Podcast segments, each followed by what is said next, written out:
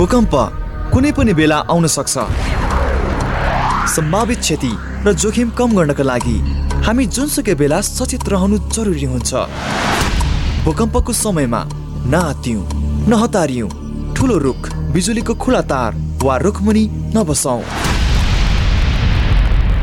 सामाजिक सचेतनाका लागि Capital FM ninety two point four mega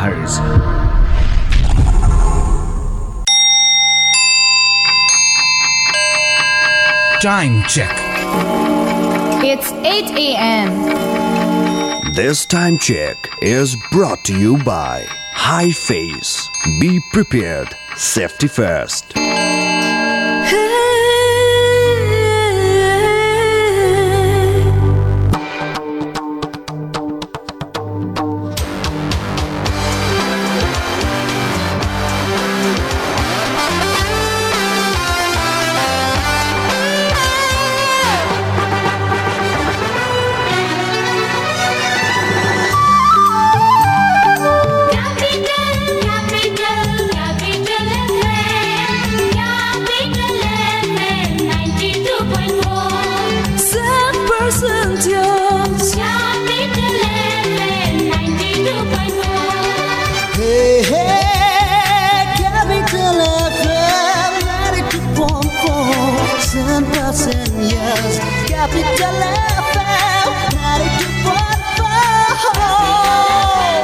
Capital FM 92.4 Saint Percent Use.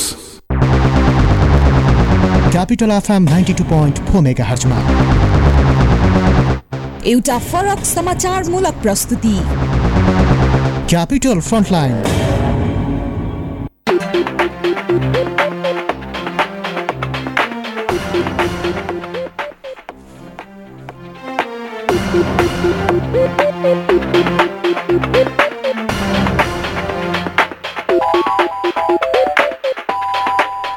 hello very good morning नमस्ते। यहाँहरू सम्पूर्णलाई हार्दिक स्वागत गर्न चाहन्छु। म नवराज थानाको उपस्थित भइसकेको छु। क्यापिटल एफएमको यो विशेष कार्यक्रम क्यापिटल फ्रन्टलाइन लिएर र क्यापिटल फ्रन्टलाइनमा यतिखेर हामी देशको समग्र विषयवस्तु र घटनाक्रमको बारेमा सही र सठिक विश्लेषण गर्ने प्रयास गर्छौँ। तपाईँहरू सबैलाई थाहा छ यतिखेर हाम्रो कार्यक्रमलाई काठमाडौँ आसपासको क्षेत्रमा तपाईँले ninety two point four mega house त्यसै गरी विराटनगर पोखरा लगायतको क्षेत्रमा हामीलाई चाहिँ यतिखेर रेडियो सारङ्गी हाम्रो रेडियो त्यसै गरी हामीलाई अनलाइन र फेसबुक लाइभ मार्फत कार्यक्रम सुन्दै र हेर्दै आउनुभएको छ। विशेष त यतिखेर अदालतको विवाद भने चरमचुलीमा पुगेको छ। राजनीतिक दलहरूलाई भेट्न थाले बारले बारले भन्न थालेको छ। हिजो तपाईँहरूलाई आन्दोलनमा हामीले साथ दियौँ अब राजनीतिक दलले हामीलाई साथ दिनुपर्छ। शम्भु थापा चण्डेश्वर श्रेष्ठ लगायतको समूहले भनेको छ हिजो लोकतन्त्र बचाउन संविधान बचाउन दलहरूले सडकमा प्रदर्शन गरेर हामीले सहयोग गऱ्यौँ मुद्दा जितायौँ तपाईँलाई आज संसद पुनर्स्थापना गरायौँ। अब तपाईँहरूले यदि सहयोग गर्नु भएन भने भोलि आउने तपाईँहरूका परिस्थितिमा हामी तपाईँलाई साथ दिन सक्दैनौँ भनेर यतिखेर बारले गुहार्न थालेको छ। राजनीतिक दलहरूलाई चाहिँ यतिखेर चौतर्फी महाधिवेशनको चटारो छ। महाभियोग लगाउने कि नलगाउने दलहरू दुविधामा छन्। बारले प्रेसर क्रिएट गर्दैछ। हिजो दलहरूका नेताहरूलाई भेट्दै भेट्दै खास गरी उपेन्द्र यादव त्यसै गरी डाक्टर बाबुराम भट्टराईलाई भेटेर भन्नुभएको छ हिजो तपाईँहरूको आन्दोलनमा हामीले साथ दिएका छौँ। भोलि तपाईँहरूका मुद्दा हामीले नहेरे कसले हेर्छ? यतिखेर राजनीतिक दलहरूलाई प्रेसर दिएको छ विशेष गरी यतिखेर बारले। अब के गर्छन् त दलहरू? किनभने दलहरूलाई महाधिवेशन पनि लागेको छ एकातिर महाभियोग लगाउनु पर्ने छ। अर्कोतिर चाहिँ दलहरूलाई चाहिँ बारको प्रेसर पछि यो व्यवस्था बचाउन हिजो हामीले आन्दोलनलाई सहयोग गरेको गुण तिरिदिनु पर्यो।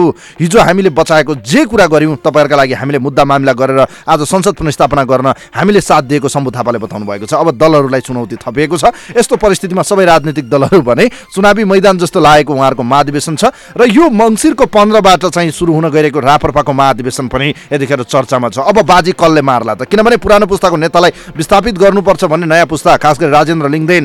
त्यसै गरी डाक्टर धवल शमशेर जबराले चाहिँ प्रस्ताव राखेसँगै अब खास गरी राजेन्द्र लिङ्गदेनको जित्ने सम्भावना किन छ? जनजाति नेता लोकप्रिय नेता राजेन्द्र लिङ्गदेनको सम्भावना के छ? यी लगायतको विषयमा आज राप्रपाको महाधिवेशन केन्द्रित हामी कुराकानी गर्छौँ भने एकैछिनपछि हामी यो न्यायालयको विवादको विषयमा रहेर कुराकानी गर्छौँ। यतिखेर हामीसँग कुराकानीका निम्ति राप्रपाका प्रचार प्रसार विभागका नेता प्रभावशाली व्यक्तित्व यतिखेर हामीसँग राप्रपाका केन्द्रीय नेता तोरण गुरुङ हुनुहुन्छ। उहाँलाई म वेलकम गर्न चाहन्छु। गुरुङ सर यहाँलाई स्वागत छ क्यापिटल एफएमको यो विशेष कार्यक्रममा। हस् धन्यवाद। आराम हुनुहुन्छ गुरुङ सर? ठिक छ। ल सर्वप्रथम यहाँहरूको यो महाधिवेशन हुँदैछ सफलताको शुभकामना छ। कसरी महाधिवेशनको तयारी हुँदैछ प्रचार प्रसार कसरी गर्दै हुनुहुन्छ महाधिवेशनलाई कसरी सभ्य भव्य अझ उत्साहपूर्ण रूपमा चाहिँ यो भनौँ न हर्षोल्लासको साथमा मनाउँदै हुनुहुन्छ। यो महाधिवेशन कहिले हुँदैछ यो जानकारी दिनुहोस् त फर्स्ट अफ अल ए, राष्ट्रिय प्रजातन्त्र पार्टीको यो एकता महाधिवेशन यो मङ्सिर पन्ध्र सोह्र र सत्रमा हुन गइरहेको छ काठमाडौँमा। यसको तयारी झन्डै झन्डै चाहिँ नि तयारी अवस्थामा गइरहेको छ। हामी तयारीको करिब करिब चाहिँ नि अवस्थामा गइरहेका छौँ। त्यस कारणले आजसम्म हामीले चाहिँ के भन्दाखेरि यो सम्पूर्ण जिल्लाको अधिवेशनहरू सम्पन्न गरिसकेका छौँ। र यसरी राष्ट्रिय प्रजातन्त्र पार्टीको अधिवेशन दुई प्रकारले आज प्रतिनिधि केन्द्रीय अधिवेशनमा प्रतिनिधित्व गराउने व्यवस्था रहेको छ। जस्तो गाउँपालिका नगरपालिकाहरू नेपाल अधिराज्यभरि जुन सात सय त्रिपन्न स्थानीय निकायहरू रहेका छन् उनीहरूबाट प्रतिनिधित्व गर्ने अध्यक्षहरू त्यस्तै प्रतिनिधि सभा निर्वाचन क्षेत्रको अध्यक्षहरू त्यस्तै प्रदेश सभा निर्वाचन क्षेत्रको अध्यक्षहरू साथै जिल्लाका सतहत्तरै जिल्लाका अध्यक्षहरू सात प्रदेशका अध्यक्षहरू यसरी सात सय त्रिपन्न स्थानीय निकायका अध्यक्षहरू अध्ययन महाधिवेशन प्रतिनिधि हुने व्यवस्था गरिएको छ त्यस्तै प्रतिनिधि सभाको एक सय पैँसठी निर्वाचन क्षेत्रीय अध्यक्षहरू चाहिँ नि प्रतिनिधित्व गर्ने व्यवस्था गरिएको छ त्यस्तै प्रकारले तिन सय तिसवटा प्रदेश सभा निर्वाचन क्षेत्रका तिन सय तिसवटा नै चाहिँ नि अध्यक्षहरू महाधिवेशन प्रतिनिधिको रूपमा रहेको छ र सात प्रदेशका अध्यक्षहरू गरिकन सात सय त्रिपन्न एक सय पैँसठी तिन सय तिस र सात प्रदेश गरिकन बाह्र सय पचपन्नवटा के अरे चाहिँ नि अध्यक्षहरू महाधिवेशन प्रतिनिधिको चाहिँ नि पदेन प्रतिनिधिको रूपमा हामीले कायम गरेका छौँ। त्यसबाहेक अर्को पक्षबाट सक्रिय सदस्यको माध्यमबाट आउने हामीले व्यवस्था गरेका छौँ। सक्रिय सदस्य पाँच वर्ष पार्टीमा काम गरेर रहेका सक्रिय सदस्यहरूको माध्यमबाट तिन सय तिसवटा निर्वाचन क्षेत्र। तिन सय तिसवटा चाहिँ प्रदेश निर्वाचन क्षेत्रबाट नौ नौजना प्रतिनिधि आउने सक्रिय सदस्यको माध्यमबाट आउने भएको हुनाले तिन सय तिस इन्टु नौ गरी उन्तिस सय सत्तरी चाहिँ नि सक्रिय सदस्य माध्यमबाट चाहिँ नि आउने हुन्छ। यसरी बाह्र सय पचपन्न र उन्तिस सय सत्तरी महाधिवेशन केन्द्रीय महाधिवेशन प्रतिनिधि बयालिस सौ पच्चिसजना चाहिँ नि यसरी प्रत्यक्ष रूपमा आउने प्रतिनिधिहरूमा केन्द्रीय महाधिवेशनमा प्रतिनिधित्व गर्ने व्यवस्था रहेको छ अहिले। भने कहाँ गर्दै हुनुहुन्छ यो कार्यक्रम तपाईँहरूले? यत्रो महाधिवेशन काठमाडौँमा हुने व्यवस्था भइरहेको कुन। ठाउँमा गर्दै हुनुहुन्छ? बयालिस सय भृकुटी भने मण्डपमा चाहिँ नि त्यो तयारीको लागि हल समेत बुकिङ भृकुटी मण्डप समेत बुकिङ भइसकेको छ। र सबै तयारीको व्यवस्था चाहिँ नि प्रचार प्रसार र अन्य व्यवस्था राष्ट्रिय प्रजातन्त्र पार्टीलाई फेरि एकपटक चाहिँ एकता महाधिवेशनको चटारो छ। एकता महाधिवेशनको सन्देश के हो त? तपाईँहरूले गर्न खोजेको महाधिवेशनको सन्देश के? राष्ट्रिय प्रजातन्त्र पार्टी र राष्ट्रिय प्रजातन्त्र पार्टीको संयुक्त बीच चाहिँ एकीकरण भएको छ। देशमा एउटा बलियो राष्ट्रवादी प्रजातान्त्रिक शक्ति निर्माण गर्ने उद्देश्यका साथ राष्ट्रिय प्रजातन्त्र पार्टी र एकीकृत राष्ट्रिय प्रजातन्त्र पार्टी संयुक्तका बीच एकीकरण गर्ने निर्णय भएको छ। यसलाई राष्ट्रियता प्रजातन्त्र र उदारवाद एकीकृत पार्टीको वैचारिक आदर्श रहेको छ। राष्ट्रियता प्रजातन्त्र र उदारवादको वृहत वैचारिक चिन्तनभित्र रहेर एकीकृत महाधिवेशनद्वारा पारित सम्वर्धनवाद एकीकृत पार्टीको वैचारिक दर्शन हुनेछ। यस यसपछि सबै धर्मका बीच समानता पूर्ण धार्मिक स्वतन्त्रता सहितको सनातन धर्म सापेक्ष हिन्दू राष्ट्र अर्को सर्वपक्ष सबै पक्षलाई चित्त बुझ्ने सहमति र साझा संस्थाको रूपमा राज संस्था सहितको प्रजातन्त्र शक्ति हस्तान्तरको सिद्धांत आधारित सुदृढ स्थानीय स्वच्छ शासन, उदार अर्थतंत्र असंग्र परराष्ट्र नीति यो सिद्धान्त मुख्य नीति र सिद्धान्तहरू रहेको राष्ट्रिय प्रजातन्त्र पार्टीको दर्शन आदर्श र नीति सिद्धान्त रहेको छ। अब तपाईँहरूको यो एकता महाधिवेशन भन्नुभएको छ देश एउटा छलाङ मारेर चाहिँ गणतान्त्रिक लोकतान्त्रिक व्यवस्थामा हिँडिसक्यो लोकतान्त्रिक सङ्घीय लोकतान्त्रिक व्यवस्थामा हिँडिसकेको छ। तपाईँहरू अहिले पनि राज संस्था धर्मनिरपेक्षताको विरुद्धमा चाहिँ धर्म सापेक्षता सापेक्षताको विषयलाई उठान गर्दै हुनुहुन्छ। तपाईँहरूलाई हिजोको पञ्च मण्डलेको पार्टी पनि भनिन्छ हेर्नुहोस् यो अन्यथा नलिनु होला म क्षमा चाहला। तर यस्तो परिस्थितिमा चाहिँ पश्चगमनको राजनीति एक एक किसिमको धार बोकेको पार्टीको यो देशमा भविष्य छ तपाईँहरूको महाधिवेशन गरेर चाहिँ के चाहिँ हुन्छ मलाई भन्नुहोस् त? जनताले पत्याउँछन् तपाईँहरूलाई अब। अहिले हामीले लिएको सिद्धान्त हामीले लिएको विचार हिजो गणतन्त्र स्थापना भएको अवस्थामा पनि हामीले त्यो विचार छोडेका छैनौँ। हिजो गणतन्त्रको पक्षमा हामी गएका छैनौँ त्यस अवस्थामा पनि हाम्रो वैचारिक धार सनातन हिन्दू राष्ट्र पूर्ण धार्मिक स्वतन्त्रता सहितको सनातन हिन्दू राष्ट्र र राष्ट्रिय एकताको प्रतीकको रूपमा राज्य सहितको प्रजातन्त्र। यसरी हामीले फरक धारको रूपमा हामीले चाहिँ सुरु गरेका छौँ। आज मुलुकभरि यो सिद्धान्त र विचारको लागि जनताले समर्थन गरेर गएको अवस्था हामीले देखिरहेका छौँ। त्यस कारणले यो एकीकरण पा एकीकृत पार्टीले मुलुकभरि सङ्गठन विस्तार गरेर सात सय त्रिपन्नै क्षेत्रमा तिन सौ तिस प्रदेश सभा निर्वाचन क्षेत्रमा र एक सौ पैँसठी प्रतिनिधि सभाको निर्वाचन क्षेत्रमा नै सङ्गठन कायम गरेर आँकडा तयार पारेर हामी सङ्गठन विस्तारको क्रममा गइरहेका छौँ। पूर्ण रूपमा जनताले समर्थन गर्ने वातावरण आज बनेर गइरहेको छ। आज गणतन्त्रको विरुद्धमा जनताले आवाज उठाइरहेको अवस्था छ। सङ्गठित रूपमा यसलाई यसलाई चाहिँ सफल बनाउने हाम्रो उद्देश्य रहेको छ। यो सफल गराउनको लागि जनताले पनि आज यो मार्ग खोजिरहेको अवस्था रहेको छ। तर तपाईँहरूको यो मार्ग जुन तपाईँहरूले लिनुभएको छ नीति सिद्धान्त विचार एउटा पार्टीको सिद्धान्तलाई तपाईँहरूले आत्मसात गरेर हिँड्नु भएको छ पार्टीको विचारलाई तपाईँहरूलाई बोकेर हिँड्नु भएको छ। तर प्रचण्ड शेरबहादुर देउबा केपी शर्मा ओलीले भन्नुभएको छ यो देशमा गणतन्त्रको विकल्प लोकतन्त्रको विकल्प अन्य हुनै सक्दैन। यो पशगमनकारीहरूलाई चाहिँ पछार्ने हो। यो देशमा अब यो व्यवस्था फाल्न कसैको तागत छैन भनेर प्रचण्डले पूर्वी तराईका जिल्लामा पुगेर भनिरहनु भएको छ। ल हेर्नुहोस् त। अब तपाईँहरूले लिएको जनता एजेन्डालाई जनताले किन मन पराउने किन साथ दिने? ल होइन त्यो त त्यो त हिजो षड्यन्त्र बस तपाईँको चाहिँ नि वैदेशिक हस्तक्षेप वैदेशिक सहयोगमा चाहिँ नि गणतन्त्र आएको छ धर्मनिरपेक्षता आएको छ सङ्घीयता आएको छ त्यसको विरुद्धमा आज जनता एकीकृत रूपमा अगाडि बढिरहेको अवस्था छ। आज हामीले उठाएको विचारलाई चाहिँ नि जनताले खोजिरहेको अवस्था छ। गणतन्त्र धर्मनिरपेक्षता र सङ्घीयता आज यो मुलुकमा असफल भइरहेको अवस्था छ।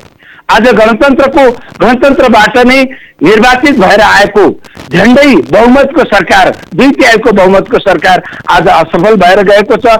यो सबै कारण के त भन्दाखेरि यो रोडका विचार र सिद्धान्त चाहिँ गलत भएको कारणले वैदेशिक हस्तक्षेप विदेशीहरूको इसारामा आएको गणतन्त्र र धर्मनिरपेक्षता भएको कारणले आज असफल भएको छ। यो मुलुकको वास्तविकता यो मुलुकको यथार्थतामा आधारित रहेछ रहेर हामीले चाहिँ यो विचारलाई उठाएको हुनाले यो विचार सफल हुन्छ।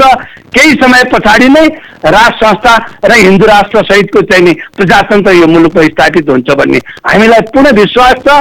जनताले यसमा समर्थन गरेर गएको अवस्था तपाईँलाई लाग्छ भने बागमतीमा पानी उल्टा फर्किन्छ र भने? अब त यो त गयो बगिसक्यो त बगेको पानी कसरी माथितिर फर्काउने त अब? होइन त्यो चाहिँ तपाईँको विश्वको हरेक ठाउँमा तपाईँले हेर्नुहोस् कि चाहिँ नि प्रजातन्त्र प्रजातन्त्र भनेको जनताको जनतामा आधारित र मुलुकको वास्तविकतामा आधारित भएको व्यवस्था हुनुपर्दछ। यदि त्यो भएन कसैको इसारामा वैदेशिक इसारामा सञ्चालन गरेर गएको पार्टी स्थापित भए तापनि त्यो टिकाउ हुँदैन।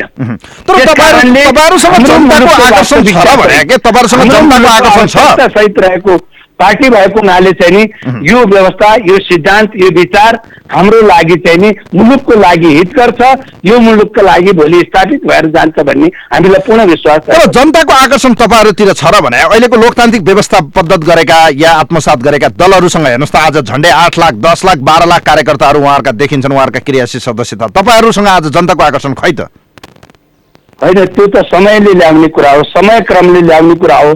तपाईँको हिजो के अरे हरेक देशमा फालिएको राजतन्त्र फेरि पनि पुनस्थापित भएर प्रजातन्त्र बचाउने क्रममा राज संस्थाहरू आएको।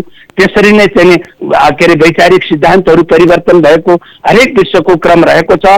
तपाईँले नेपालमा पनि केही वर्ष पछाडि नै यो हामीले लिएको विचार स्थापित भएर जान्छ भन्ने कुरा। विश्वासका साथ म भनिरहेको छु। तपाईँहरूले पनि विश्वास गर्नु र सहयोग गर्नुहोस्।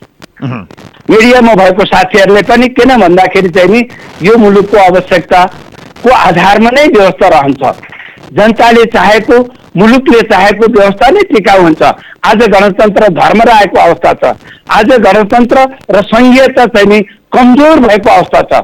सङ्घीयताले यस मुलुकलाई धान्न सक्दैन।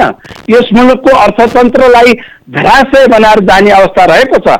त्यस कारणले हामीले लिएको विचार हामीले लिएको सिद्धान्त कटु आवश्यकताको रूपमा रहन्छ भन्ने कुरा स्थापित भएर जान्छ अब गुरुङ सर मलाई एउटा कुरा भन्नुहोस्। तपाईँहरूको एकता महाधिवेशन भन्नुभएको छ। अहिले विचार लाइन विचार समूहहरू पार्टीभित्र धेरै छन्। तपाईँहरू सहमति मार्फत तपाईँहरू नेतृत्व चयन गर्ने कि चुनावी मैदानमा जाने त महाधिवेशनमा अब? हजुर। चुनावी मैदानमा जाने कि सहमतिमा नेतृत्व टुङ्ग्याउने त तपाईँहरूको? अब ने- अबको नेतृत्व पनि जान्छौँ किनभने प्रजातन्त्रमा विश्वास राख्ने राख्ने पार्टीले आज हामीले जिल्ला जिल्लामा पनि अधिकांश ठाउँमा निर्वाचन भएर आइरहेको अवस्था छ। प्रदेशहरूमा पनि निर्वाचन भएको साथै प्रदेशमा पनि विभिन्न ठाउँमा निर्वाचनै भएर आएको अवस्था छ। त्यस कारणले निर्वाचनमा विश्वास गर्ने प्रजातन्त्रमा विश्वास गर्ने पार्टीले निर्वाचनलाई चाहिँ नि के अरे चाहिँ अवरोध गर्दैन निर्वाचनलाई स्वागत गर्दछ भने निर्वाचनमा तपाईँहरू जाने। अब पार्टीभित्र दुई धार देखिएको छ। यस्तो परिस्थितिमा चाहिँ नयाँ पुस्ताले अहिलेको पुस्तालाई विस्थापित गरेर नेतृत्व लिने तर्खर गरिरहँदा पार्टीको नेतृत्व अब कसरी जान्छ त? कसले नेतृत्व लिँदा चाहिँ पार्टी सफल हुन्छ? अहिलेको नेतृत्व सफल कि असफल त्यसो भए? अब यो म एउटा चाहिँ अहिले निर्वाचन केन्द्रीय निर्वाचन समितिको सह अध्यक्ष भएको नाताले यसको पक्षमा जान्छ उसको पक्षमा जान्छ भनेर मैले भन्न मिल्दैन। प्रजातन्त्रमा विश्वास राख्ने पार्टी हो होइन? अब यो नयाँ र पुरानो धार कसलाई नयाँ भन्ने कसलाई पुरानो भन्ने यो त निर्वाचनले बताउने कुरो मैले यो भन्न मिल्दैन। किनभने म केन्द्रीय निर्वाचन समितिमै सह अध्यक्ष भएर काम गरिरहेको हुनाले यसको पक्षमा जान्छ उसको पक्षमा जान्छ भनेर भनिरहेको अवस्था छैन। मैले अघि नै भने तपाईँलाई चाहिँ नि बयालिस त्रिचालिस त्रिचालिस सय प्रतिनिधिहरू जिल्ला जिल्लाबाट प्रदेश प्रदेशबाट निर्वाचित भएर आएको अवस्था छ। त्यो निर प्रतिनिधिहरूबाट कस्तो खालको के अरे प्रतिनिधि नेता चुन्दछ भन्ने कुरा त्यसमा चाहिँ नि आधारित हुन्छ। महाधिवेशनले निर्धारण गर्दछ त्यसको कुरा। त्यस कारणले मैले निर्वाचन समितिले निष्पक्ष निर्वाचन गराउनु पर्ने भएको हुनाले यो धार यतातिर जान्छ उतातिर जान्छ भन्ने कुरा होइन। राष्ट्रिय प्रजातान्त्रिक पार्टी एक भएर अगाडि बढ्नु पर्दछ निर्वाचनले हामीलाई विभाजन गराउँदैन। निर्वाचन सर्वसम्मत भए पनि राम्रो हुन्छ। भएन निर्वाचनै भएर जान्छ भने पनि कुनै आपत्ति छैन। निर्वाचन जितेर एक किसिमको जनमत रापरपाभित्र बढेको छ। कमल थापा पशुपति शमशेर जवरा र डाक्टर प्रकाश चन्द्र लोहनीलाई विस्थापित गर्ने र नयाँ पुस्ता डाक्टर धवल शमशेर जवरा या भनौँ राजेन्द्र लिङ्गदेनहरूले चाहिँ हस्तक्षेपकारी भूमिका निर्वाह गरेर पार्टी अध्यक्ष बन्ने या पार्टीलाई नेतृत्व गर्ने जुन रणनीतिमा हुनुहुन्छ यो कति सफल हुनु होला उहाँहरू? होइन त्यो त हरेक पार्टीमा हुन्छ। नयाँ नेतृत्वहरूको के अरे चाहिँ चाहना नयाँ नेतृत्वहरूको चाहिँ प्रवेश निश्चय पनि चाहिँ आकाङ्क्षा राख्नु नौलो कुरा होइन। यो त भइरहन्छ। चाहे जुनसुकै पार्टीमा भन्नुहोस् तपाईँले कङ्ग्रेसमा भन्नुहोस् चाहिँ नि कम्युनिस्ट पार्टीहरूमा भन्नुहोस् त्यो किसिमको आकाङ्क्षा नयाँले पुरानोले नेतृत्वको चाहना राख्ने भन्ने कुरा त्यो चाहिँ भइहाल्छ। तर यो महाधिवेशन प्रतिनिधिहरूलाई चित्त बुझाएर अधिवेशनमा चाहिँ नि निर्वाचित भएर आउन सक्ने व्यक्ति हाम्रो नेता रहन्छ। म निर्वाचन समितिको केन्द्रीय निर्वाचन समितिको सह भएको नाताले यो धार उधार यसलाई जित्छ अब पार्टीले। नयाँ धार लिन्छ कि लिँदैन किनभने अहिलेको परिस्थितिमा पार्टीभित्र आकर्षण देखेको छैन। अब हेर्नुहोस् अहिले पनि हेर्नुहोस् विक्रम पाण्डे नेकपा एमाले प्रवेश गर्ने हल्ला छ। दीपक बोराको पनि चर्चा चलेको छ। यसभन्दा पूर्व तपाईँले हेर्नुभयो कि खास गरी सुनिल थापा लगायत कङ्ग्रेसमा प्रवेश गरिसकेका छन्। यस्तो परिस्थितिमा यदि महाधिवेशनमा अहिलेकै नेतृत्व आयो भने पार्टीमा आकर्षण रहला कि नरहला पार्टीभित्र यो किसिमको चाहिँ हरास एक किसिमको नेताहरूको बहिर्गमन एक किसिमको जान्छ भने त्यो एउटा अफवाह मात्र हो। उहाँहरू सक्रिय रूपमा नेतृत्वमा बसेर काम गरिराख्नु भएको छ। हिजो केन्द्रकै नेतृत्वमा रहेर बसिराख्नु भएको छ। अहिले पनि महाधिवेशनलाई तीव्र रूपमा सबै एक भएर सफल गराउने रूपमा लागिराख्नु भएको छ। त्यस कारणले मैले कसैले आरोप लगायो कसैले के अरे चाहिँ भन्यो भन्दैमा मैले चाहिँ विश्वास गर्दिनँ। राष्ट्रिय प्रजातन्त्र पार्टी अबको आवश्यकता हो। यसले यो मुलुकमा चाहिँ नि भोलि शान्ति स्थापना गराउँछ विकास गराउँछ राष्ट्रियता र प्रजातन्त्र जोगाउँछ भन्ने हामीलाई पूर्ण विश्वास छ। यही आधारमा सम्पूर्ण नेतृत्व पङ्क्ति लागिरहेको अवस्था छ। हस् यहाँलाई समय र विचारको लागि धेरै धेरै धन्यवाद दिन चाहन्छु गुरुङ सर। हस् धन्यवाद धन्यवाद मित्र नमस्कार हस् थ्याङ्क यू सो मच धेरै धेरै धन्यवाद दिन चाहन्छु यतिखेर हामीसँग राप्रपाका नेता हुनुहुन्थ्यो यतिखेर हामीसँग तोरण गुरुङ उहाँसँग हामीले कुराकानी गऱ्यौँ खास गरी राप्रपाको निर्वाचन मूल आयोजक समिति जो रहेको छ निर्वाचन कमिटी त्यसको सहअध्यक्ष हुनुहुन्थ्यो हामीसँग तोरण गुरुङ उहाँसँग कुराकानी गऱ्यौँ कार्यक्रममा म छोटो ब्रेकमा जान्छु ब्रेकपछि विशेष गरी अदालतको विषय अब दलहरूको पोल्टोमा फाल्ने प्रयासमा बार लागेको छ बारको यो रणनीति कसरी सफल होला यस विषयमा विशेष कुराकानी गर्नेछौँ कार्यक्रम सुन्दै गर्नुहोला Capital FM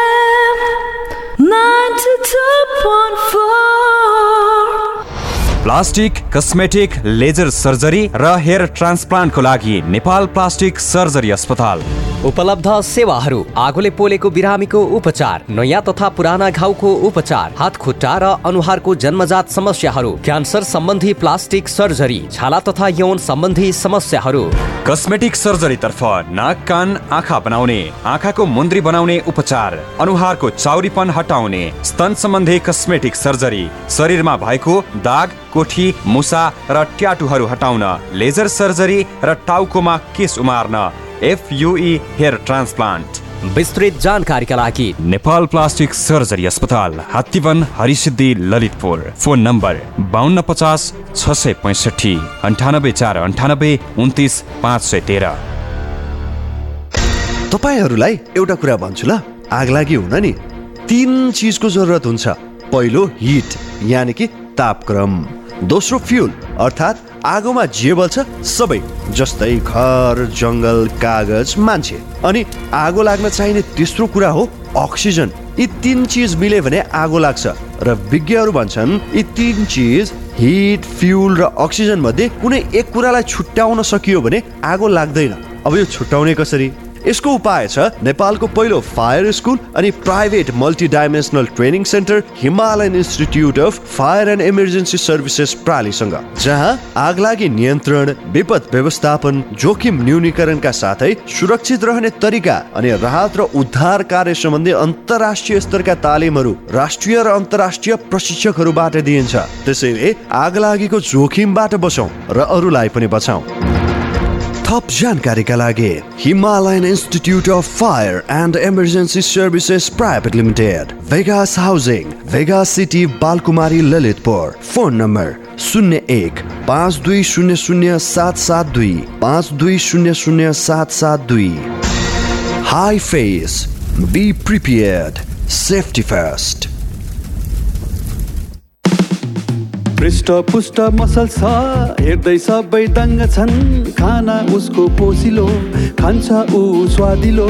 छिटो अनि छरितो झट्ट पकाऊ कप कप खाऊ। गोलमोलको स्वादमा सबै सँगै रमाऊ। फेरि आयो स्वादिलो गोलमोल सुमो तयारी चाउ चाउ। जता गए नि जहाँ पुगे नि मोमो नखाइ त चित्तै बुझ्दैन भने। नेपाली हो नि त। अनि फेरि अलि राम्रो शानदार मोमो चाहिँ जहाँ तहीँ नपाइने। ल मोमो पनि शानदार नाम पनि शानदार शानदार मोमो शङ्खमुलमा छ नि। उत्कृष्ट अनि स्वादिष्ट मोमोका लागि शानदार मोमो शङ्कमुल काठमाडौँ। सम्पर्क अन्ठानब्बे साठी एघार छयानब्बे पचहत्तर अन्ठानब्बे अठार छयानब्बे सन्ताउन्न एघार। लेट्स सुरु विथ शानदार। हाम्रो सभ्यता हाम्रो संस्कृति अनि आफ्नै मौलिकता ऐतिहासिक र पर्यटकीय नगर भक्तपुरमा travellers coffee and cafe private limited Dattatreya square Bhaktapur We organize tours and travels. We serve all tickets, all types of transportation, jeep, taxi, etc. Homestay, hotel booking, lunch, breakfast and dinner. Delicious and attractive ceremony cakes. We provide home delivery also. We serve culture night with traditional dances and music. Travelers Coffee and Cafe Private Limited, Dattatray Square, Bhaktapur. Phone number 01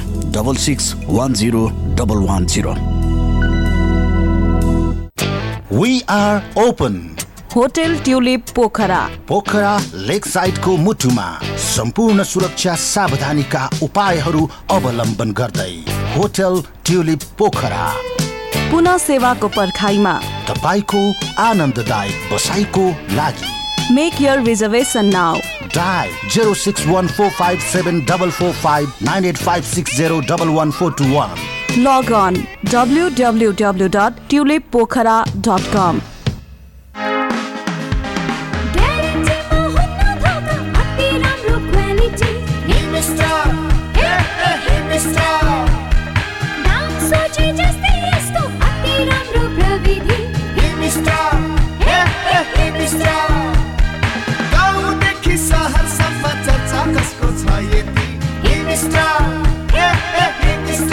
उच्च प्रविधि सर्वसुलभ मूल्य Himstar price सोचे जस्तै सामान खोजे जस्तै।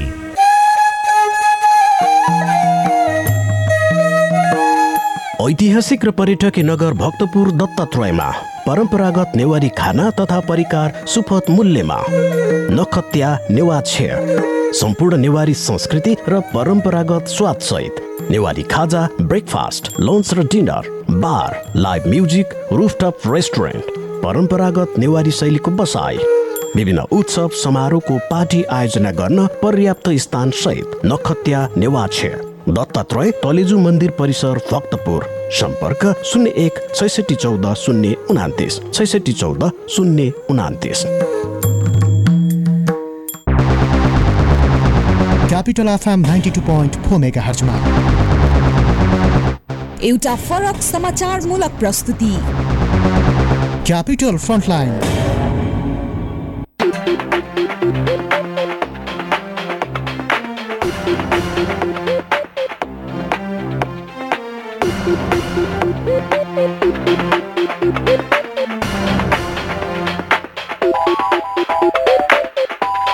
सम्पूर्णलाई स्वागत छ। कार्यक्रम क्यापिटल फ्रन्टलाइन यहाँहरू सुन्दै हुनुहुन्छ र क्यापिटल फ्रन्टलाइनमा हामी देशको समग्र विषयवस्तुको बारेमा सही र सठिक विश्लेषण गर्ने प्रयास कार्यक्रममा गरिरहेका छौँ। यहाँहरू सबैलाई थाहा छ यतिखेर सर्वोच्च अदालतको विषय को समस्या झन्झन बल्झिँदै गएको छ। अदालतको विषयलाई चाहिँ समस्या समाधान गर्न राजनीतिक दलहरू अग्रसर हुन सकिरहेका छैनन्। अब के गर्ने होला? हिजो डाक्टर बाबुराम भट्टराईले भन्नुभएको छ सर्वोच्च अदालतको समस्या समाधान गर्न राजनीतिक दलहरू अग्रसर हुनुपर्ने बेला आइसकेको छ। अब ढिला गर्नु हुँदैन। बारले प्रेसर क्रिएट गर्न थालेको छ। हिजो तपाईँहरूको आन्दोलनमा हामीले साथ दियौँ। हामीले तपाईँहरूलाई सहयोग गऱ्यौँ। अब तपाईँहरूको पालो छ। हामीलाई लगाएको हिजोको गुणको पैँचो तिरिदिनुहोस्। प्लिज भनेर हार गुहार गर्दै नेताहरूको घर घरमा चाहर्दै पत्र बुझाउँदै न्यायालयको समस्या समाधान गर्न राजनीतिक दलहरूले महाभियोग ल्याइदिनु पर्यो भन्दै उहाँहरूले चाहिँ नेताहरूलाई गुहार्न थाल्नु भएको छ। वास्तवमै बारले चाहिँ हिजो जुन मुद्दा नेताहरूलाई चाहिँ बचाउन गऱ्यो या नेताहरूका म, म, भनौँ न पक्षमा गरिरहेको छ अहिले पनि यदि बारले चाहिँ भोलि मुद्दा मामिला हेरिदिएन भने नेताहरूलाई हम्मे हम्मे पर्नेवाला छ। के हुन्छ त अब बारले कसरी चाहिँ यो आन्दोलनलाई सेफ ल्यान्डिङ गर्ला त? प्रधान न्यायाधीशले कसरी चाहिँ यो समस्याको समाधान गर्न अग्रसरता लिनु होला राजनीतिक दलले महाभियोग ल्याउनु होला या भनौँ यो विषय यतिकै बल्झेर रहला? यी यावत विषयमा हामी कुराकानी गर्दैछौँ यतिखेर कुराकानीका निम्ति हामीसँग संविधानविद यतिखेर हामीसँग हरिप्रसाद मैनाली हुनुहुन्छ उहाँलाई म वेलकम गर्न चाहन्छु। मैनाली सर यहाँलाई स्वागत छ क्यापिटल एफएमको विशेष कार्यक्रममा। हस् धन्यवाद। मैनाली सर देशको न्यायालय बडो विवादमा तानियो समस्याको समाधान हुन सकेन गाँठो झन्झन पेचिलो हुँदै बाँधिएर जाँदैछ। यो गाँठो फुकाइदिने कसले यसको समस्याको समाधान के हुन सक्छ भन्नुहोस् त। अब यसमा हेर्दाखेरि धेरै पक्षहरूको चाहिँ आफ्ना आफ्ना हिसाबका चाहिँ विषयवस्तु र स्वार्थहरू जोडिएका देखिन्छन् यस आन्दोलनमा है। यसमा बालवाला न्यायाधीशहरूको आन्दोलनलाई हेर्ने हो भने प्रणाली र भ्रष्टाचार रहित कुराहरूको स्थापना र अदालतभित्र न्यायाधीशहरू बिचका अन्तरसङ्घर्ष र गुटबन्दीका विषयहरू जोडिएको देखिन्छ। अनि अब राजनीतिक हिसाबले हेर्ने हो भने यहाँ राजनीतिक दलका आफ्ना आफ्ना स्वार्थ छन्। कसलाई न्यायाधीशबाट हटाउँदाखेरि मैले के स्वार्थ प्राप्त गर्छु भन्ने कुराको क्यालकुलेसनमा कसैले आन्दोलनलाई अगाडि बढाउन अथवा पछाडि हट्नलाई भनिरहेछन्। कसैले कसलाई राखेका कारणले के प्राप्त गर्छु भन्ने कुराको हिसाब हिसाब किताब गरेर गरिरहेछन्। कानुन व्यवसायहरू पनि कतिपय मैले यसो हेर्दाखेरि चाहिँ के देख्छु भने अब आफ्नो इगोको विषयलाई साँधेर मैले उठाएको विषयलाई चाहिँ कसरी कार्यान्वयन नगर्ने म हामीले गरेका कुरा पनि नटर्ने भन्ने कुरा हुन्छ न्यायालयमा लागू नहुने हुन्छ भन्ने हिसाबले लागेको कतिपय देखिन्छ।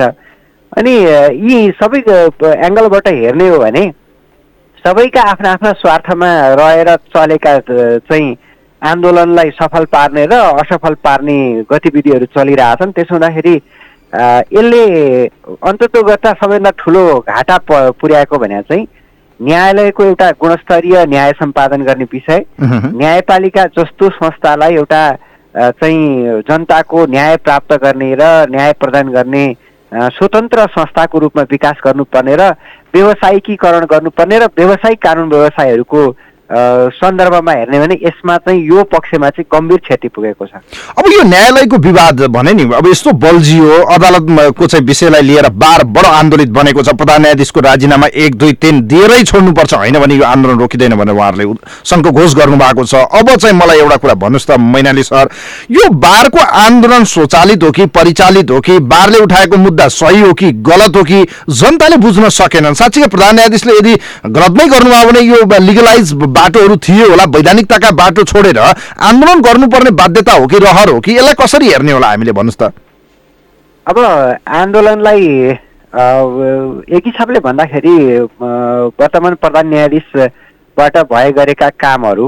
जस्तो कतिपय मुद्दा फैसला गर्दाखेरि भएका सौदाबाजीका कुराहरू अनि सँगसँगै जोडिएका भ्रष्टाचारका विषयहरू तिनीहरू कानुन व्यवसाय कानुन न्याय सम्पादन र न्यायपालिकाको सन्दर्भमा अत्यन्तै अस- असान्दर्भिक कुरा हुन्।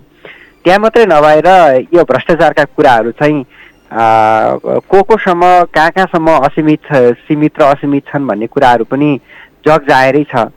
जस्तो कतिपय चाहिँ राज्यको एउटा न्यायपालिकाको साख नै मानिएका वरिष्ठ अधिवक्ता भनाउँदा केही वरिष्ठ अधिवक्ता भनाउँदाहरूले हामी घुस खुवाउँछौँ।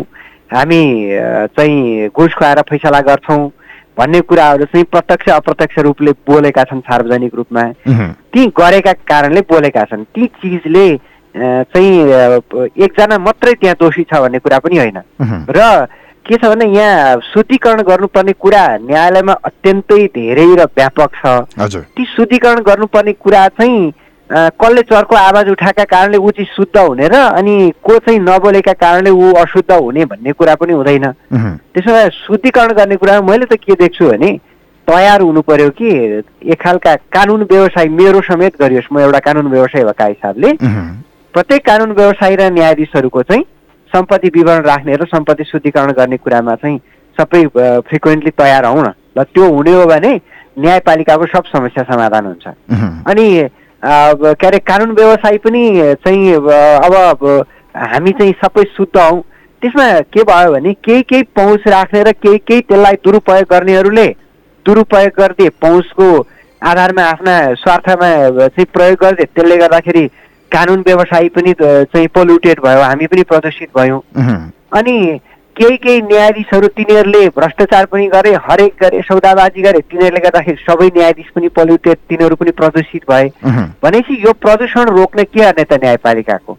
यी कुराहरूमा चाहिँ केन्द्रित भएर लाग्नुपर्छ जस्तो लाग्छ। यसमा अब राजीनामा मागेको कुरा के आधारमा भन्ने कुरा चाहिँ बाहिर आएका कुराहरू होइन उहाँहरूले भन्नुभयो त अब न्यायालय गनाइसक्यो प्रधान न्यायाधीशले काम गर्न सक्नु भएन प्रधान न्यायाधीशले विवादमा ल्याउनु भयो राजनीतिक भागभण्डा खोज्नुभयो सरकारमा आफ्नो अंश खोज्नुभयो उहाँले आफ्नो जेठानलाई चाहिँ भनौँ न जुन किसिमले बनाउनु भयो यो गलत गर्नुभयो भनेर उहाँहरूको ठम्म्याइ रह्यो उहाँहरूले भागभण्डा गर्नुभयो भ्रष्टाचारी प्रधान न्यायाधीश भनेर उहाँहरूले आरोप लगाइरहनु भएको छ। अब हुँदा हुँदा उहाँहरूले आन्दोलन गर्दा गर्दा थाक्नु भयो जस्तो छ। अब बारले भनिसकेको छ महाभियोग ल्याइदिनु पर्यो भनेर दलहरूलाई गुहार्न थाल्नु भएको छ। हिजो तपाईँहरूलाई आन्दोलन गर्दा हामीले साथ दियौँ हामीले तपाईँहरूको संविधान बचाइदियौँ अब चाहिँ हामीलाई साथ दिनुपर्छ भनेर उहाँहरूले दलहरूलाई प्रेसर दिन थाल्नुभयो। अब के हुन्छ?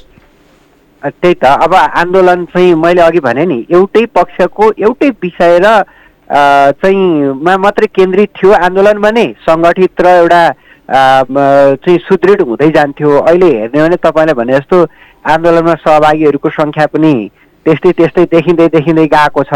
अब संस्थागत निर्णयका कुरा हेर्ने हो भने हामीले पनि अब ती कुराहरूलाई कतिपय चाहिँ संस्थागत कुराहरू एक ठाउँमा भए पनि देखिएको वास्तविक कुरा त त्यही नै हुन्छ नि त। त्यस कारणले अब कहाँ कसले के स्वार्थ राखेका छन् र त्यो स्वार्थमा कसलाई प्रयोग गरिरहेछ भन्ने कुराको सङ्ख्याले हेर्ने बाहेक कानुन व्यवसायहरूमा पनि केही देखिएन र समग्रमा न्यायलाई शुद्धिकरण गर्नुपर्छ भन्ने कुरा सबै एकमत छन्। तर को कुन के स्वार्थमा काम गरिरहेछन्? जस्तो अहिलेको यो आन्दोलन के- म, लाई हेर्ने हो भने अर्को अदालतमा भएका दुई तिनवटा मुद्दासँग जोडिएको पनि छ के? अनि त्यहाँ भएका न्यायाधीशहरूको आन्दोलनलाई हेर्ने हो भने हरिकृष्ण कार्की श्रीमानले चाहिँ तयार पार्नु भएको उहाँको नेतृत्व तयार भएको प्रतिवेदनको कार्यान्वयनको न्यायालयमा शुद्धिकरण गर्ने विषयवस्तु पनि जोडिएको छ। भनेपछि यो धेरै पक्षहरू जोडिएर आएको आन्दोलन भएको कारणले यो सक सक्षम भएन कि? जुन न्यायालय शुद्धिकरण मात्रै र न्यायालय शुद्धिकरण मात्रै का विषयमा आधारित भएर त्यसै स- का अ, चाहिँ आधारमा परिचालन भएको थियो भने यो चरम उत्कर्षमा पुग्थ्यो। विभिन्न दबाव समूह र स्वार्थ समूहहरूले स्वार्थमा केन्द्रित भएर विकास गरेका आन्दोलनमा सबै जोडिएको कारणले गर्दाखेरि अहिले आएर बिस्तारै बिस्तारै सबैको सङ्ख्याको घेरामा पर्दै पर्दै गएर यस्तो बन्यो। तर पनि यही चिजबाट के छ भने हामीले केसम्म बढी उपलब्धि प्राप्त गर्न सक्छौँ। सकिन्छ भने ठिक छ। राजीनामा माग्नु उहाँको प्रधान न्यायाधीशले प्रधान न्यायाधीशको हैसियतमा गर्ने कामहरू केही केही अ, नैतिक हिसाबले नमिल्ने कामहरू भए छन्। राजीनामा माग्ने उहाँले दिने अथवा उहाँलाई हटाउन सक्ने दिन्न भनिसक्नु भयो त। म दिँदैन म राजीनामा दिँदैन। जे गर्नुहुन्छ गर्नुहोस् तपाईँहरूले सक्ने गर्नुहोस् मैले सक्ने म गर्छु भनेर इगोको लडाइँ सुरु भयो वार पारको लडाइँ भयो। अब दलहरूको कोल्टोमा बल पऱ्यो हेर्नुहोस् अब के हुन्छ होला भन्ने शङ्का लाग्यो क्या अब के दलहरू दलहरूको त मैले अघि तपाईँलाई भने त दलहरूको त आफ्नो स्वार्थ छ। तपाईँ माओवादीको आफ्नो छुट्टै कुरा छ कुन मुद्दामा के दाउ हेरेर माओवादी भइरहेको छ एमाले कुन मुद्दामा के दाउ हेरेर भइरहेको छ काङ्ग्रेस कुन मुद्दामा के दाउ हेरेर भइरहेको छ तपाईँ कहाँ दलहरूको विश्वास गर्नुहुन्छ दलहरूले दलहरूले पनि न्यायालयमा स्थिरता न्यायालयमा चाहिँ प्रणाली स्थि- स्थापित होस् भन्ने कुरामा दलहरूबाट सबै भूमिका प्राप्त हुन्छ भन्ने कुराको के अपेक्षा गर्नु भने। भने अब यो दलहरूले महाभियोग ल्याउन सक्ने सम्भावना छैन है। त्यसो भए यी बार चाहिँ घर घर पुग्न थाल्यो। अब नेताहरूलाई भेट्न पार्टी कार्यालय घर घरमा पुग्दै प्लिज हिजो हामीले तपाईँहरूलाई बचाइदिउँ। अब प्लिज हामीलाई चाहिँ प्रधान न्यायाधीशलाई हटाइदिनु पर्यो। प्लिज भन्दै उहाँहरू पुग्नु भएको छ। अब के हुन्छ? हो अब उहाँहरू जानु भएको छ। त्यो कुरा उहाँहरूले गरेको माग कार्यान्वयन हुने भएदेखि अब मेरो मुख्य कुरा के हो भने अब अदालतलाई जहिले डिरेलमा राखेर यस्तो चाहिँ मुद्दाहरू न चाहिँ अगाडि नबढिकन अदालतको काम कारवाही ठप्प भएर बस्नु अब लामो समय हुँदैन। जे भए पनि वार पार लगाउने। कि चोलेन्द्र शमशेर जबरालाई प्रधान न्यायाधीशको रूपमा हटाउन सकिन्छ भने मेजर एक्सन के हो एक दुई तिन गरेर। बार एसोसिएसनले त्यसको नेतृत्व गरोस् र हटाउनका लागि अगाडि बढोस्।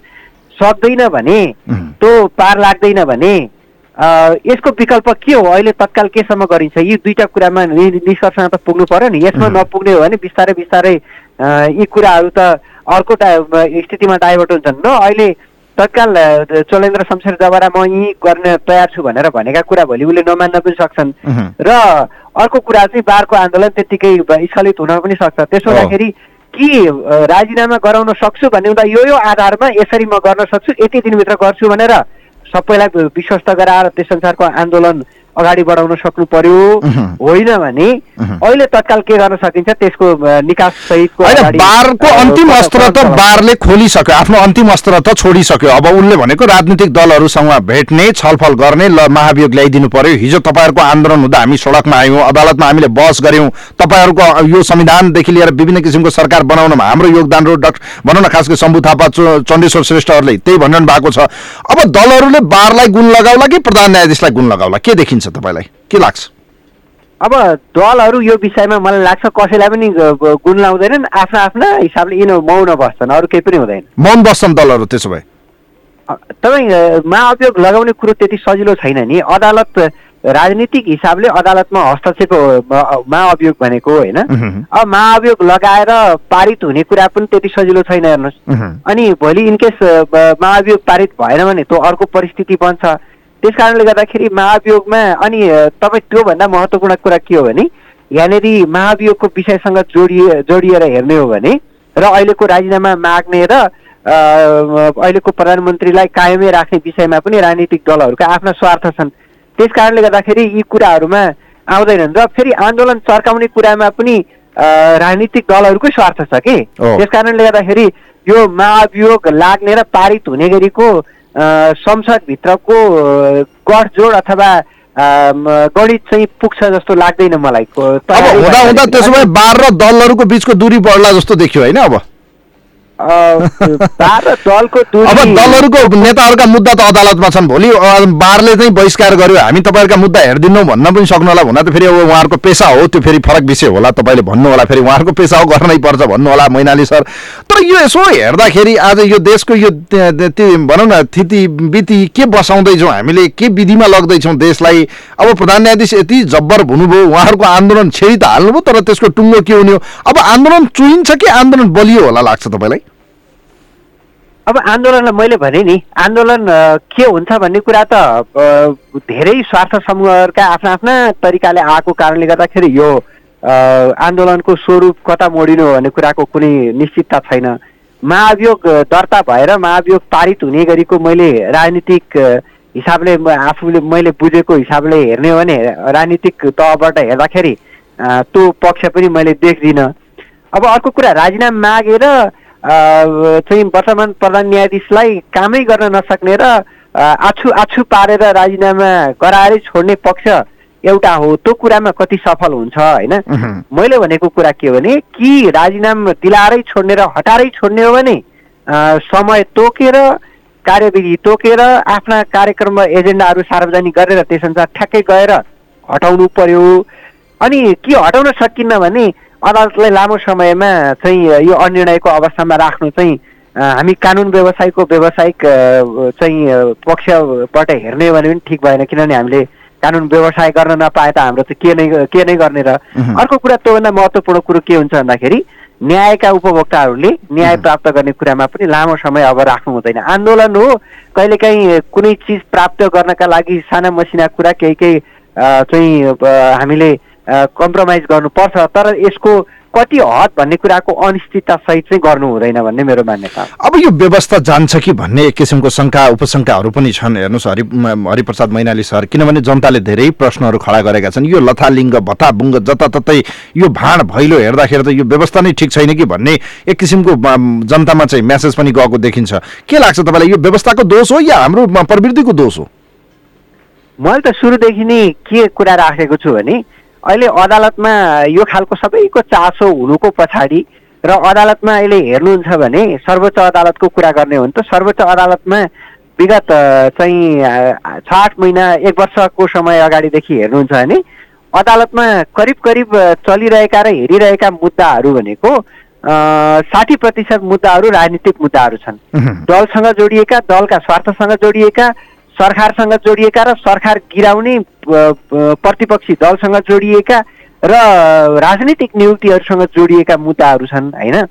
यो किन भइरहेछ भन्दाखेरि सरकार गिराउने स्थापित गर्ने अनि कुन पदमा कसका मान्छेहरू राख्ने कसलाई कहाँबाट हटाउने कसलाई हटाउँदाखेरि आफूले गरेका गलत कामहरूमा आफू जस्टिफाई हुन सकिन्छ कहाँ कसलाई हटाइयो भने आफूलाई चाहिँ काम गर्न सजिलो हुन्छ यो दृष्टिकोणबाट चाहिँ सारा कुराहरू चाहिँ अदालतमा मुद्दाहरू केन्द्रित भएका कारणले राजनीतिक दलहरू पनि त्यसैमा केन्द्रित छन्। अहिले तपाईँ प्रत्येक राजनीतिक दलका कार्यकर्ताहरूलाई भोटर्सहरूलाई समेत थाहा छ कुन मुद्दा कहाँ छ कुन मुद्दाले के गर्छ कहाँ के हुन्छ कसले कता सेटिङ मिलाउनु पर्छ कस्तो बेन्च चाहिन्छ कुन बेन्चबाट कस्तो फैसला आउँछ यी सब कुराको हिसाब किताब तपाईँ कार्यकर्ता नेता जनतालाई किन थाहा भयो त? भन्दाखेरि अदालतमा सबै राजनीतिक मुद्दा जति थोपरिए किन थोपरिए भन्दाखेरि राजनीतिक अस्थिरताको कारणले थोपरिए।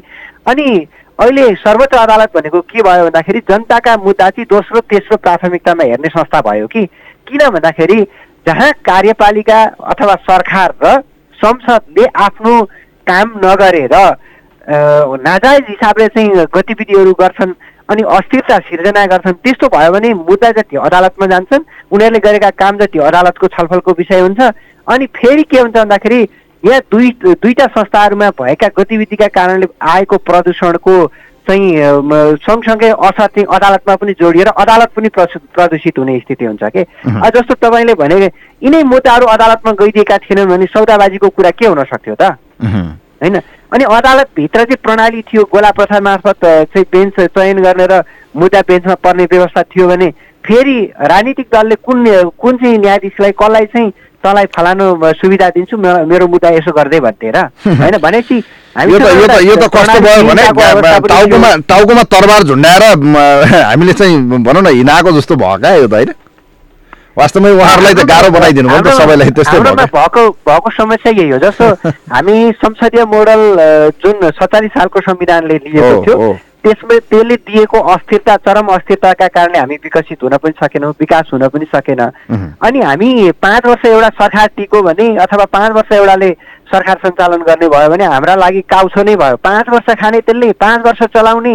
सिद्ध्याउने भयो बर्बाद पार्ने भयो यसको पार्टी त हिरो हुने भयो यही त छ हिरो र भिलेनकै चर्चा चलेको छ कुरो होइन नि तपाईँ एउटा कुरा के हो भने जस्तै चाहिँ राजनीतिक दलले पनि देश बिगार्ने घोषणा पत्र र सिद्धान्त हुँदैन जसले पनि शासन गर्न पायो भने त्यसले पाँच वर्ष चलाउन पायो भने त्यो अत्यन्तै कमजोर चाहिँ पोलिसी भएको राजनीतिक दल छ भने पनि त्यसले पाँच वर्ष चलाउन पाउँदाखेरि केही न केही काम हुन्छ के? यहाँनिर त के छ भने प्रत्येक विश्वका चाहिँ राष्ट्र प्रमुख अनि प्रमुख प्रमुख पदहरूको चाहिँ कार्यकाल भनेको पाँच वर्ष हुन्छ नि। त्यो पाँच वर्ष राख्नुको मतलब भनेको के हो भन्दाखेरि एक खालका मजौला कार्य कार्यक्रमहरू अथवा योजनाहरू चाहिँ ल्याउने त्यसको कार्यान्वयन गर्ने र सम्पन्न गर्ने समय हो पाँच वर्ष भनेको हेर्नु अब अहिलेसम्म नेपालमा पाँच वर्ष कुनै सरकार टिका छैन भने कसले ल्याएर अनि कार्यक्रम चाहिँ सुरु गरेर समाप्त कहाँ भयो त?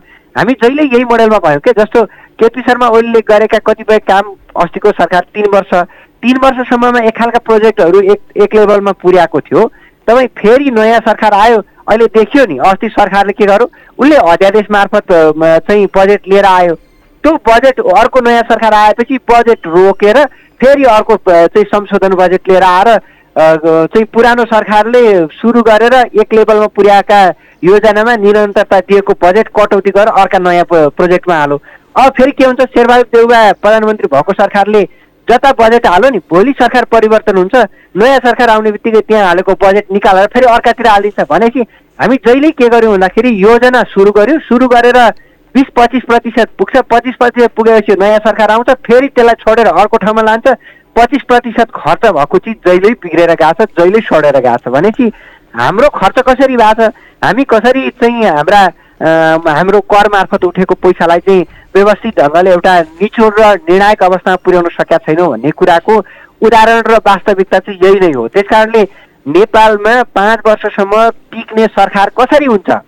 चाहे त्यो जोसुकै होस् कि त्यो त्यो त्यो कुराको हामीले जबसम्म हामीले परिकल्पना गर्दैनौँ त्यो खालको प्रणालीको परिकल्पना जबसम्म गर्दैनौँ तबसम्म हामी नेपालका राजनीतिक दलहरूको संस्कार पनि यही हो। कुन दिन कसलाई ढाल्न मिल्छ कसलाई फाल्न मिल्छ त्यो दिन औँला गनेर बस्ने बाहेक काम हाम्रामा कहिले पनि भएन। जस्तो भारतमा हेर्नुहुन्छ भने त्यहाँनिर संयुक्त सरकार हुँदाखेरि पनि पाँच वर्ष त। दलले बहुमत पुर्याउने स्थिति नभए तापनि त्यहाँ एकचोटि सरकार बनेपछि पाँच वर्षसम्म ढालेको उदाहरण पाइँदैन जुन दिन जुन दिन अविश्वासको प्रस्ताव राख्न मिल्ने दिन हो त्यो अघिल्लो दिनसम्ममा ए सभासदहरू चाहिँ खसी बाख्रा जस्तो कोही धुलीखेल गएका छन् कोही चन्द्रगिरी गएका छन् कोही कहाँ गएका छन् सबैको मूल्य तोक्या छ कोही यता सिग्नेचर गर्ने भनेका छन् उता गर्ने भनेका छन्।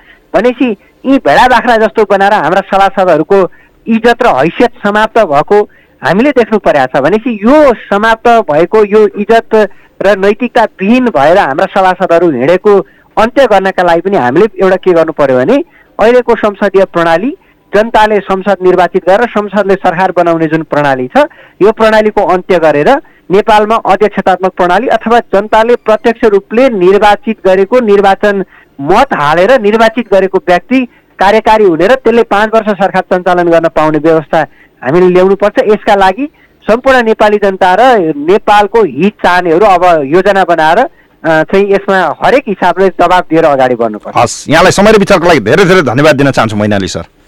हस् धन्यवाद तपाईँको एफएम मार्फत आफ्नो कुरा राख्न दिनुभयो। हस् थ्याङ्क यू सो मच धेरै धेरै धन्यवाद दिन चाहन्छु यतिखेर हामीसँग। संविधानविद विश्लेषक यतिखेर हामीसँग हुनुहुन्थ्यो। हरिप्रसाद मैनाली उहाँसँग हामीले यो देशको समस्या र अदालतको समस्या देखिएको छ। यसको समस्याको समाधान के हुनसक्छ भन्ने विषयमा कुराकानी गऱ्यौँ कार्यक्रम सुनिदिनुभयो यहाँहरूलाई। धेरै धेरै धन्यवाद दिँदै आजको क्यापिटल फ्रन्ट लाइनबाट कार्यक्रमको प्राविधिक मित्रसँग म पनि बिदा हुन्छु। नमस्कार।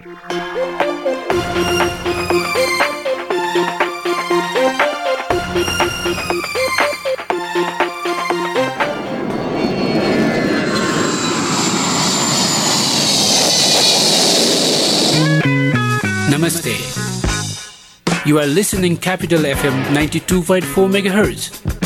A true friend of travelers in Kathmandu. Stay tuned.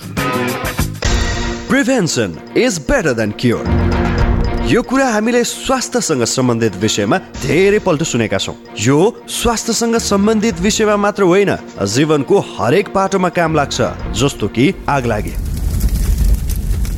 अब आगो कहिले लाग्छ? लागेको आगोले कति क्षति गर्छ? यो हाम्रो वशको कुरा होइन। तर आगलागीको क्षति न्यूनीकरण र आगलागीको जोखिमबाट बस्ने कुरा यो चाहिँ हाम्रै वशको कुरा हो। जसका लागि चाहिन्छ विशेष सिप र तालिम। र त्यसको लागि हाम्रो साथ दिन्छ नेपालको पहिलो फायर स्कुल र private multi dimensional training centre Himalayan institute of fire and emergency services प्रालीले।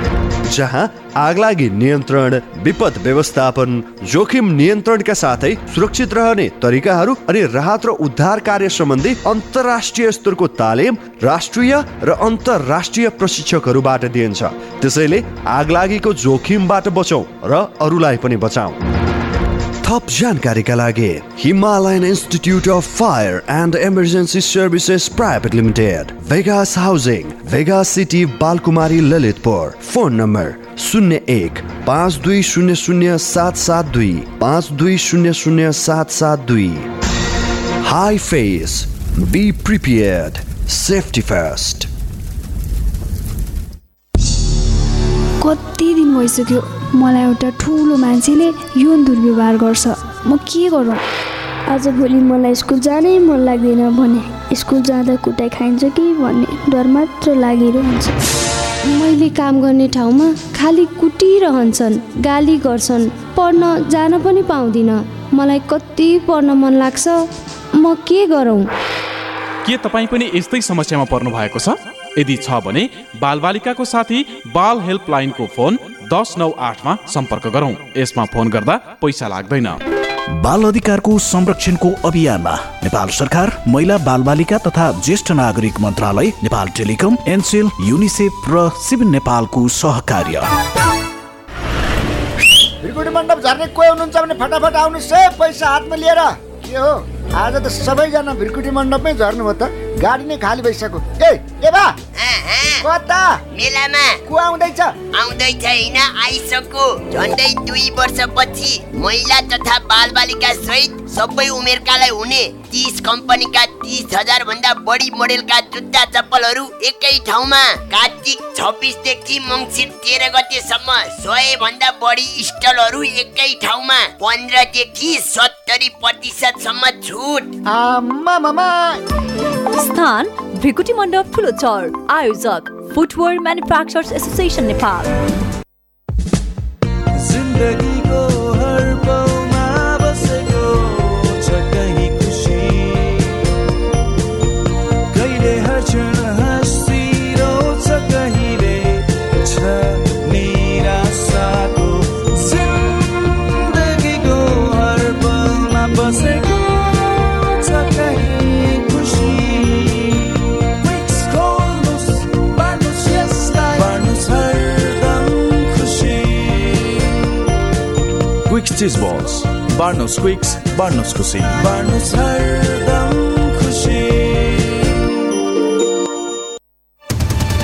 Global Dreams Educational Consultancy Private Limited.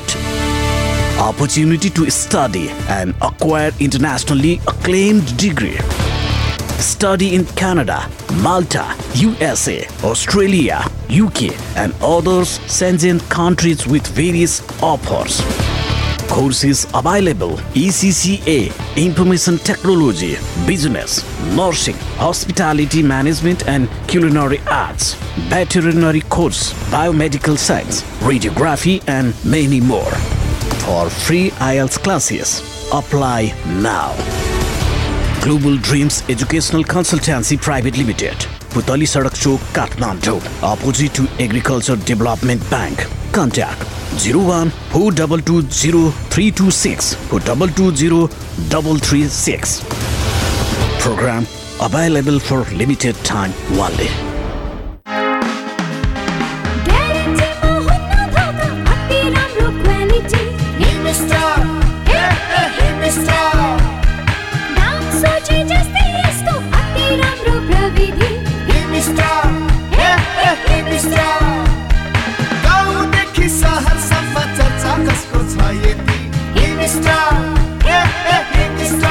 उच्च प्रविधि सर्वसुलभ मूल्य हिमस्टार प्राइस सोचे जस्तै सामान खोजे जस्तै Gurkha Watch, not just a time, it tells a story. On the auspicious occasion of Dasai and Tiyar, cashback offer rupees 500 to 3500. Free name engraving, free delivery, international delivery. Hurry up, stock limited. Gurkha Watch, New Road, opposite to Nabil Bank. Phone number 9813117872 015348861. Gurkha Watch, not just a time, it tells a story.